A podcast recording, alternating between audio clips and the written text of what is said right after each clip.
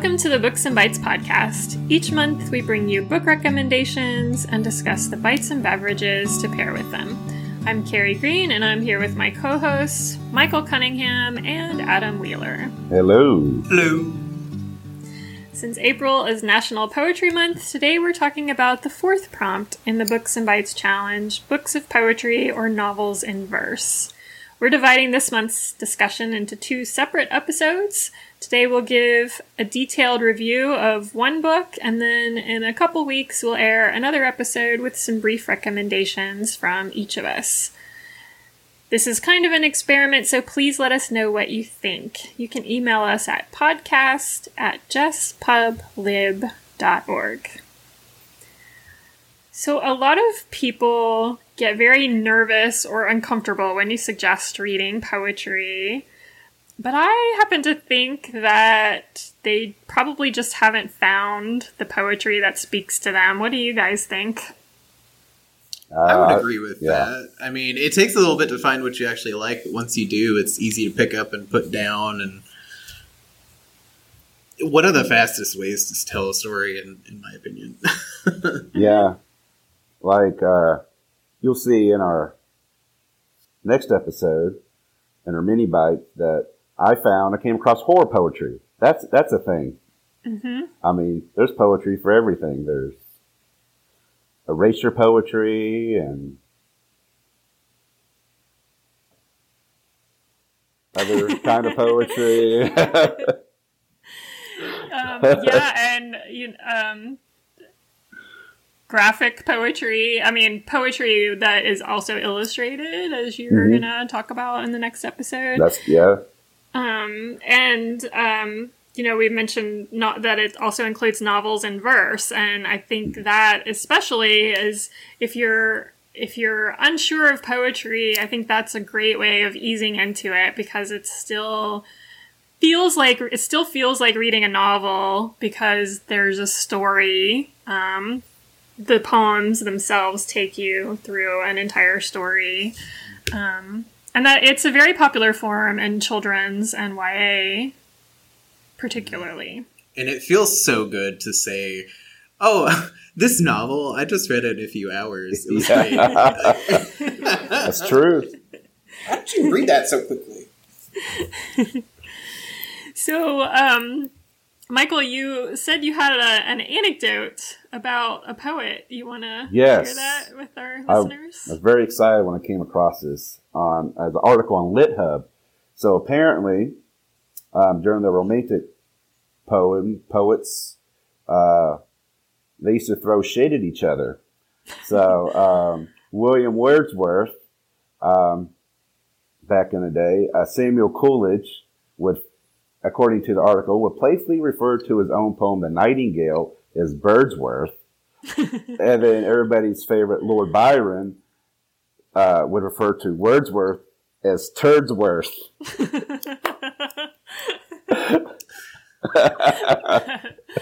that's, that's good. I mean, you can just see the hashtags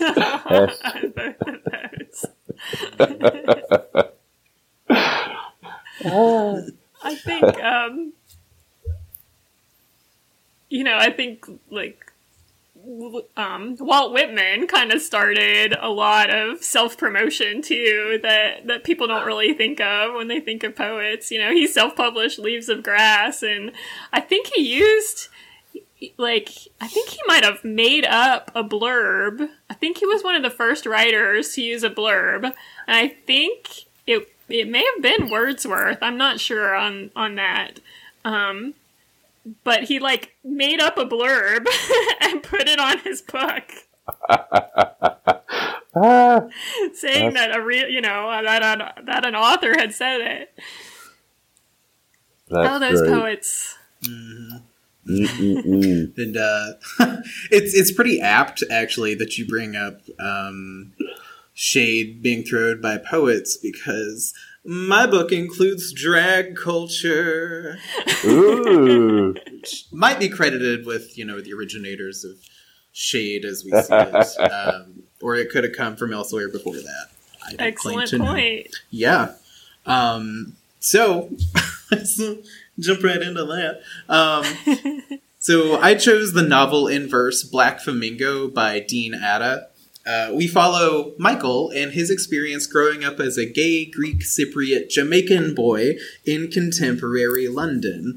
Uh, there are just so many hyphens there. Yes, there's a lot going on. Um, you know, uh, part of his family's Greek, part of his family. Uh, well, I guess. Oh gosh, yeah, that's splitting up in a lot of ways. So part of his family is from Greece slash Cyprus, and then the other side is Jamaica and then they're in London, and he's gay.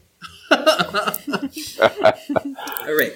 So, I mean, you, you, can tell he's he's dealing with a lot.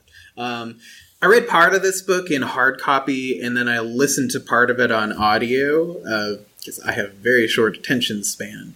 Um, so the part that was the, the the audiobook is read by the author, and I think that really makes it pack an extra emotional punch.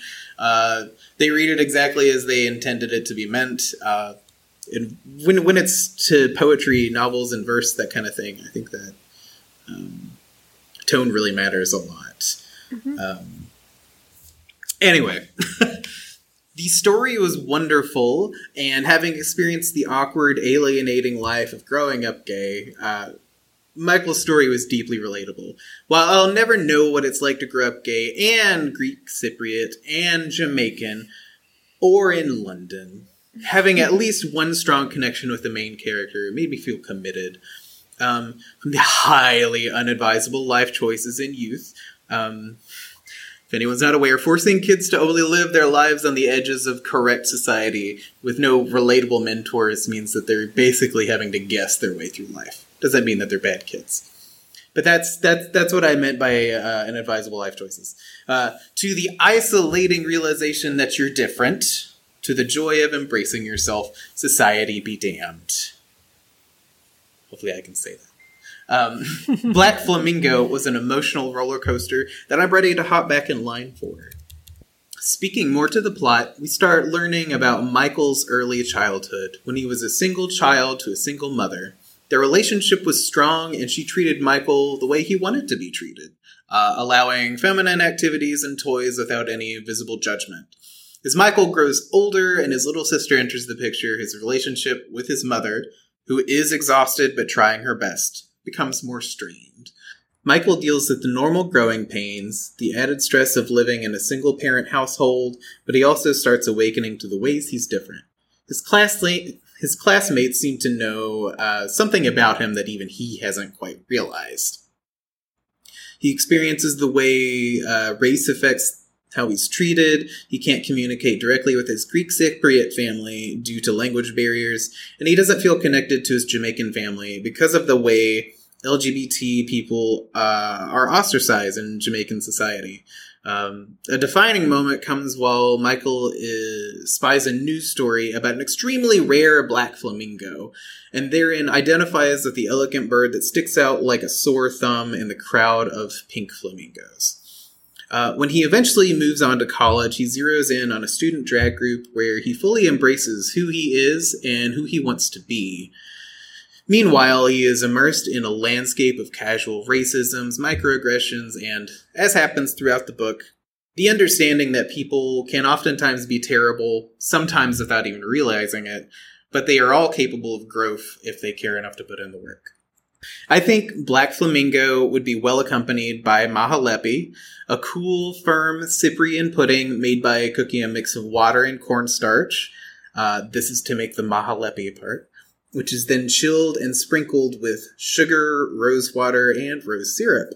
Um, if you want to feel like uh, mixing it up, I'm sure you can change the flavors. You might choose to opt for Jamaican flavors instead, like almond, passion fruit, or pineapple. Um, if you really want to be extra, this is a long way to go, but you could add black food coloring to the mahalepi prior to cooking. Um, Deep that black. very extra. It is very extra, but deep black pudding swimming in pink rose syrup definitely sounds picturesque. for Black Flamingo, um, if not with a very strong taste of food coloring. Um, y'all are smarter than me. I'm sure you can come up with something wonderful and creative. Uh, whatever you decide to do, the recipe can be found on A to Z World Foods, a database available through JCPL with your library card. That book sounds really good, Adam. And did you say it was in what section did you say it was in?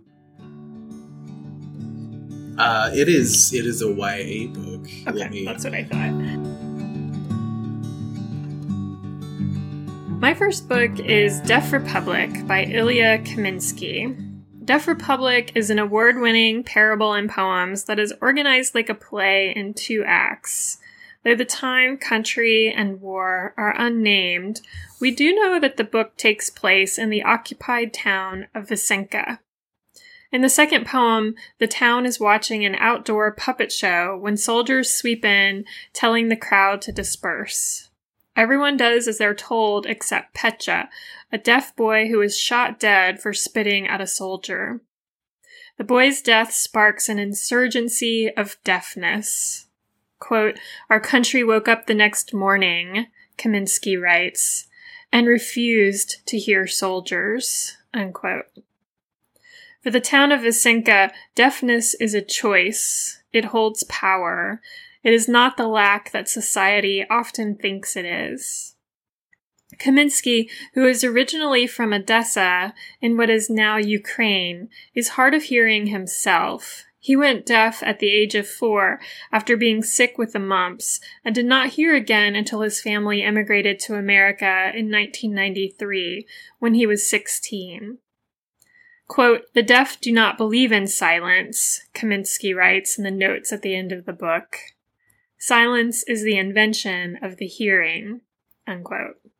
Puppeteers Alfonso and his wife Sonya, who is Petya's cousin, surreptitiously teach the town to sign. Illustrations of these signs are scattered throughout the book, and one of the last poems is composed of four signed images. The town's collective deafness escalates the soldiers' actions against them. Townspeople are arrested and executed. The puppeteers themselves, inspired by Mama Galya, the owner of the puppet theater, kill soldiers in return. All of these tales of atrocities could easily overwhelm the reader, but Kaminsky makes room for moments of joy, especially in the love poems written from Alfonso to Sonya, and in poems that celebrate the birth of their first child. Quote, You step out of the shower and the entire nation calms, says Alfonso in one love poem. A drop of lemon egg shampoo, you smell like bees. Unquote. Though Kaminsky has written elsewhere of the persecutions his Jewish Ukrainian family faced during the Holocaust and before they immigrated, the book's opening and closing poems make it clear that the events described could just as easily happen in America. Kaminsky writes, quote, Ours is a country in which a boy shot by police lies on the pavement for hours. Unquote. Deaf Republic is one of those books best read all in one sitting. It's lyrical, spare, and wise, but also engaging and suspenseful. It is, as poet Li-Young Lee writes, quote, a book of wonders, unquote. As you can imagine, there is not much discussion of food in this wartime book, but there are several mentions of vodka. In one poem, Alfonso bites a hole into an apple and drinks vodka from it. In another, he, quote, cracks a raw egg in a cup, smells a trickle of oranges in the snow, and he tosses the egg down his throat like a vodka shot. Unquote. According to the book, The New Ukrainian Cookbook, which is available on Hoopla, vodka is the country's alcohol of choice, always served at room temperature rather than chilled. I know, we have strong feelings about this. About Ukrainians often steep their vodka in fruit and spices to make orange flavored vodka. All you need is a bottle of Ukrainian vodka and the zest of two oranges. Infuse at room temperature for four hours. And, uh, you know, if you're gonna drink your vodka warm, you probably want to flavor it up with some, with Oh, some yeah. fruit and spices. This might be an ignorant question, but is room temperature there colder than it is here? That's a good question. 'Cause also, that sounds books and nasty. bites, books and bites listeners, I really wish you could see the expression on Adam's face right now. Warm vodka just brings back stories that I can't tell here. Mm, no, thank you. Mm-mm. I feel like I did that a recipe similar to that for one of my books. I think it was the Night Witches when we did graphic novels last year. I Mhm. think I did. I do a vodka infused one. I'm not sure if I chose that, but I remember coming across that. Mhm. It sound, it sounds pretty good to me. I'm not gonna lie. um yeah i'm really not a vodka drinker um and i think part of that is vodka doesn't really taste like anything. So um you know this probably makes it a lot better. And um there's another great cookbook that we have called mamushka um that has recipes from ukraine and eastern europe and it's one of those cookbooks that has all these incredible photos and um has just Yes, I I use that for my uh, bite last time. It's that's a oh yeah okay it was an awesome cookbook. i think melissa has talked about it too um yeah it it had a lot of really looking really delicious looking um beet salads and uh, I don't know about beets. I'm not sure if delicious and beets go in the same Oh, sentence. yes, for me. definitely. They are an Uh. acquired taste for sure. I didn't used to like beets, but um, Mm. but I love them now, and um, I think I may have to try some of those beet salads. Definitely not my favorite root vegetable, but I guess you can expect them to uh, turn up every once in a while. Oh. Ah! And we'll end on an Adam pun once again.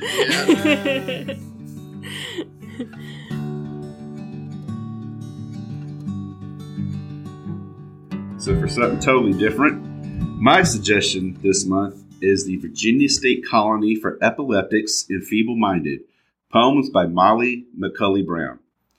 This poetry collection is about the aforementioned real-life Appalachian House of Horrors that I first learned of just a few years ago when I read Elizabeth Catte's What You Are Getting Wrong About Appalachia. Soon after reading it, uh, Carrie and I were discussing it one day, and uh, she led me to this uh, poetry collection. So, a very basic history. It was a state run hospital that opened in Virginia in 1910, where the doctors were eugenicists, sterilizing people who were deemed defective without their consent. Also, in a move to make the Shenandoah Valley a national park, people were evicted from their homes and land and committed to the colony. It was an awfully dark and one of the many mostly forgotten stains on U.S. history. Uh, in this collection, Brown truly is able to capture the pain and horror that people sit there endured while they try to hold on to their sense of self and convey that through her heartbreakingly beautiful poetry. Brown takes you through several locations in the colony, such as the dormitory, infirmary, and what they called the blind room over the course of a year. The poems offers perspectives from patients, nurses, and even a preacher. Uh, you feel the desperation and pain the patients suffered, being shut up in a dormitory or locked and tied up in the quote unquote blind room if they suspected you of being a flight risk. While at the same time, you glimpse the pity and otherness the nurses and preacher felt towards the patients, viewing them as effective and less than. The collection really brought it home and left me feeling heartbroken with the faux sterilization forms replete with fictional patients and diagnoses. Each one is followed by a poem about the patient's experience. usually where they were lied to and told they were getting an appendectomy. Her poem, The Cleaving, captures the tragedies people experience and the acts perpetrated on them. Quote, They will say you need an appendectomy. Only after will you have a sense that, that this is not what happened. It had nothing to do with your brain, or the water, or the rattling, or your pain. I remember this day as the day I was cleaved from my body. Whatever they did, I am the silt that slips between your fingers when you dredge for the bright things at the bottom of a pond. Unquote. This collection of poetry is available in our adult, adult nonfiction section. And also, if you're interested more on this topic, Elizabeth Catte just released a book called Pure America Eugenics in the Making of Modern Virginia, and that is currently available through Hoopla Digital. Hmm. God, that's depressing. yeah. I mean, it sounds really good, but oh my God. I, yeah, when I read uh, Elizabeth Catte's "What You're Getting Wrong About Appalachia," came across that section, I was like, "This really happened." But then you think about you know things that happen, like the Tuskegee experiments and other little things that just are kept kind of quiet and not really talked about or taught in U.S. history. It's not really so surprising anymore. Yeah. Yeah. So for the pairing, I went back to a cookbook I've used multiple times, and you're probably sick of hearing me talk about how great it is. but if you're pairing a book set in Appalachia, you almost have to use Ronni Lundy's Victuals. This time, I chose the chili bun chili recipe, not to be confused with a chili dog. A chili bun is pretty much what you think a chili on a hot dog bun. According to the book, chili buns seem to have popped up in the pool halls of southeastern Kentucky around the Depression era. It calls for a cup of flat beer, ground beef, a garlic clove, saltine crackers, along with cinnamon, cumin, cayenne, or red chili. It was easy to make and it was delicious. And it would also make a fantastic chili or a slaw dog as well. So. Now that does sound good, but I I'm wondering what the motivation for choosing that was. Was it like asylum cafeteria? or... Well, I did not connect it that way. Um, since the book was set in Appalachia, I had used a recipe from the region. Okay, gotcha. So gotcha. Because I mean, chili on a on a hot dog bun sounds like something yeah. they'd serve in a I, it, uh, it does. I think you're right.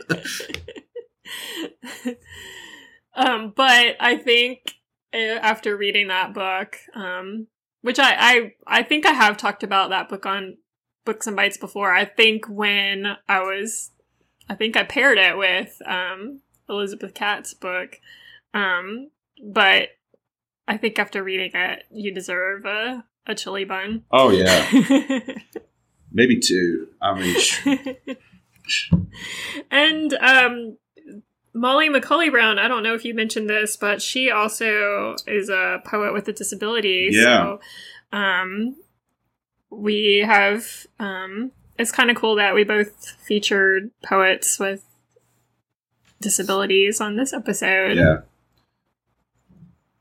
yeah. I think poetry um, in general, you know, people talk about, and certainly there's still a lot of inequality in poetry as well, but I think it is um, one of the areas in publishing where people have tried to be more inclusive. Um, so I don't know. There's another there's another reason to try reading poetry. And Adam's yeah. Adam's book was also an example of that. It's mm-hmm. yeah, it's like poetry. This is it's more cathartic and it, you know, very more emotional than maybe just your typical, you know, narrative mm-hmm. or book. So I found that pretty interesting. Mm-hmm. I think it seems like a safer way to communicate about some really difficult yeah. topics and have people still be receptive to it. Mm-hmm. Yeah, especially since it's a shorter form. yeah, like Savannah Sipples was just like really personal, but like she, you know, was able to express that and you know, with her poetry. Mm-hmm. awesome. Awesome. Well, um, tune in to our next episode where, we're, where we'll have some more options. And I think we talk about some slightly lighter topics in our next episode. so I think we need to. Yeah. Yeah. So um, if you're um, if you're not down for our serious um, subjects, you might find something a book that you'll like in the next episode. Um, anyway, thanks for tuning in. Don't forget to turn in your entry form um, for the Books and Bites challenge. For more information about the podcast or the Books and Bites challenge, visit our website at jesspublib.org slash books hyphen bites. Our theme song is The Breakers by Scott Whitten from his album In Close Quarters with the Enemy. You can find out more about Scott and his music on his website, adoreforadesk.com.